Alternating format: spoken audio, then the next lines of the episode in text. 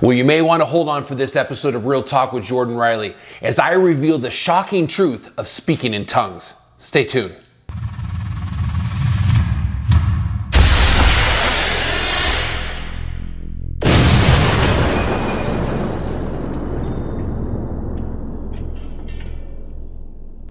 Welcome to Real Talk with Jordan Riley, where the real talk does not come from me, it comes directly from God's Word. And today I'm going to share with you the shocking truth of speaking in tongues. You know, many people think they have the gift or they wonder about the gift, and we need to get down to the bottom of this. Now, more accurately, the gift of speaking in tongues should be called the gift of languages. Because Acts 2:11 makes it very clear that it's a known language. It's a supernatural ability to share the gospel or the mighty deeds of God with someone in a language that you previously did not know. Now, I've told you what it is. Let me share with you what it isn't. Bata Handa Shurabara Yamaha. Bata Handa Shurabara Yamaha. And so, what we're going to do on this episode is I'm going to share with you the eight truths about the gift of tongues that are laid out clearly in Scripture. And I'm going to prove to you biblically that the gift of tongues, the gift of languages, is not in effect today. It has ceased. And we're going to look exactly what scripture says, not our experiences, because I was raised in the charismatic church for over 20 years. And trust me, I can go based on experience all day, every day. But we got to focus on what God's word says. So let's get started. Number one, tongues was a sign only for unbelievers. 1 Corinthians 14 22. Let's read that a second. It says, So then tongues are for a sign not to those who believe, but to unbelievers. But prophecy is not for unbelievers, but for those who believe. Is this a sign to anyone?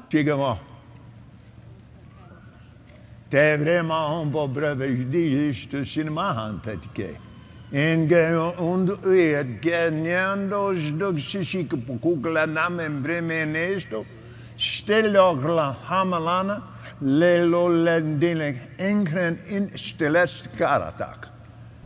Well, that was false teacher Kenneth Copeland as he mumbled and had a bunch of gibberish to say. I mean, he might as well have said this. Number two, the gift of speaking in tongues is only and was only for a sign for the Jews. So we see it was a sign only for unbelievers, and now it's a sign only for the Jews. 1 Corinthians 14 21 and Isaiah 28 11. Paul makes it very clear that the gift of speaking in tongues were for this people, he says. Well, in order to find out this people, you go to Isaiah 8, uh, 28 11, and you see that this people is referring to the Jews. Number three, it was always the gift of tongues was always pointed to the gospel, or always pointed to the mighty deeds of the Lord. 1 Corinthians 14 22.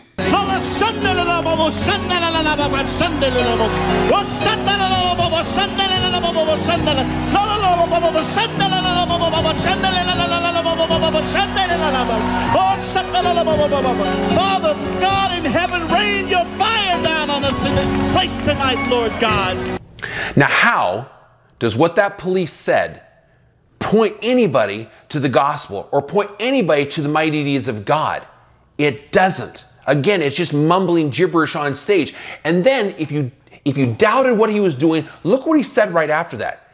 He asked, he was asking God for fire to fall like rain on everybody.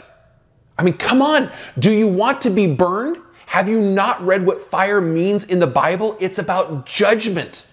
I mean, God rained down fire and sulfur on Sodom and Gomorrah. Is that what you're asking for? What's wrong with you people? Number four, it was a temporary gift. 1 Corinthians 13, verses 8 and 9 is very clear that tongues will cease. Pao, that's the Greek word. It means to fizzle out or to cease. And that's what's going on. And we know if you really look at what happened in the Bible, in AD 70, Jerusalem was destroyed. Now, when it was destroyed, God stopped dealing with Israel. Okay? So when God stopped dealing with Israel and started dealing with the Gentiles, just logically, if tongues was a sign for unbelieving Jews, and now God's put them on the shelf and, and stopped dealing with them, He stopped giving them signs, He's destroyed their city, it would logically mean that they have ceased. So that sign gift of tongues has ceased because God's not dealing with unbelieving Jews anymore. Now, one more step on that thing, and you have to see this, and that is that church history backs up what I just said. If you study church history, there's no recorded evidence of anyone speaking in tongues after the Bible era. You know, so after Jesus came and now Pentecost is poured out. And so after Pentecost, there was obviously tongues that were going on. It was perverted. Paul's writing to the church at Corinth to try to bring correction. But after AD 70, there's no recorded history of tongues at all until 19 early 1900s where the charismatic movement was started. And all of a sudden there's this ecstatic speech and this gibberish and all this supposed tongues. So did God forget about it for 1800 to 1900 years and all of a sudden it reappeared? Said no verse ever. No verse in the Bible said that God would re um, start that gift. And I'm sorry, that is evidence right there that tongues ceased. Church history backs it up. Number five, the gift of tongues was always a known language. We already saw that, but I want to go through that again. Acts 2, verses 6 through 11. People from all different tongues and all different languages heard the gospel, heard the good news of Christ in their own language at Pentecost. Because again, it was a known language. It wasn't just la la la la shura hana shura hana blah blah blah No. So let me ask you this: Is this a known language?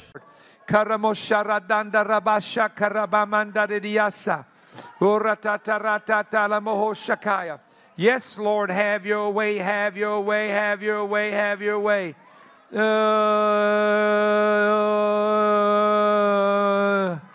uh, well, that was Perry Stone, false teacher. And no, he's just moaning and groaning and making up a bunch of syllables. That was not the gift of tongues or the gift of speaking in tongues. Number six, it never edified anyone. 1 Corinthians 14, verses 1 through 5. You need to understand that every spiritual gift that was given by God was to build up the church. It wasn't to build up each other or build up ourselves. Okay? It was for the church. And Paul is very clear in 1 Corinthians 14 that speaking in tongues edified self. And that's wrong. And he was bringing correction. And so you don't, and every, look what you see today. When people supposedly speak in tongues, it literally, it makes them feel like they're super Christians. They got this connection that the devil can't understand and they can't understand, but only God understands. And really, if you look at that, show me one place in scripture where anyone prayed in tongues. No, you never see one prayer in tongues ever in scripture. It's unbiblical. Number seven, the gift of tongues must have always been done with interpretation. 1 Corinthians 14 28. And we never see this today. I mean, you can turn on any TBN broadcast and Daystar broadcast and go on YouTube and listen to false teachers all day, and they might ramble off in what sounds like tongues, but there's never an interpretation. They are violating Scripture. So let me ask you can you interpret this? This is real.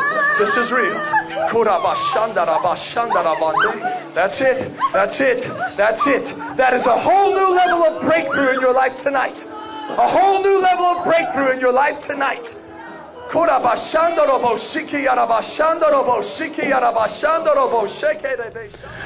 Well, and we come to number eight. This is the one I want you really to catch when we, we, we say this, and that is no spiritual gift can ever be taught. 1 Corinthians 12, verse 11. So many people think that you can go to Bethel and you can have a take a class or you can go on YouTube and download a, you know, a, a seminar on how to speak in tongues. They're everywhere. But no gift was ever taught. It was given by the Holy Spirit. And by the way, 1 Corinthians 12 11 says that He gave the gift to whom He wills, not to whom pays the 1999 or whoever takes the classes. God gives the gifts. The Holy Spirit gives the gifts. That's why they're spiritual gifts. They're not ones that we can ever learn. No gift was ever learned in the Bible anywhere. Okay? The apostles didn't hold classes on how to heal or how to prophesy or how to speak in tongues. Go check out this from false teacher Sid Roth, who tries to teach you how to speak in tongues. I can't do it for you, but I can tell you how to pray in supernatural languages. So you start speaking like little baby words and say them as fast as you humanly can when I begin to pray. And when the supernatural will become natural as you take a step, Peter. You know, so when you look at all this, everything I've shared with you so far, you see that what's going on today is not the gift of tongues. It's not the gift of languages. It is literally unbiblical nonsense. It's gibberish. People are making this up. And it's sad because it's not coming from the Holy Spirit, it's coming from their spirit. Or many times it's coming from a demonic spirit. And you have to know that, guys. Now, I've said this before and I'm going to say this again. Can the Lord touch someone supernaturally? Maybe a missionary, let's say, who's who's going into the deepest, darkest jungles of Africa and and allow them to speak a native tongue of someone to share the gospel. Can that happen? Absolutely. God can do whatever he wants. I'm not going to say he can't. But is that the gift of speaking in tongues or is that the gift of languages? No. Like we said, that gift was for unbelieving Jews. And that's not what we see today anymore. So if that happened today, it would be a miracle that's isolated, but it's not the gift of anything. And why is that? Because it's very clear, according to scripture, that the gift of speaking in tongues has ceased.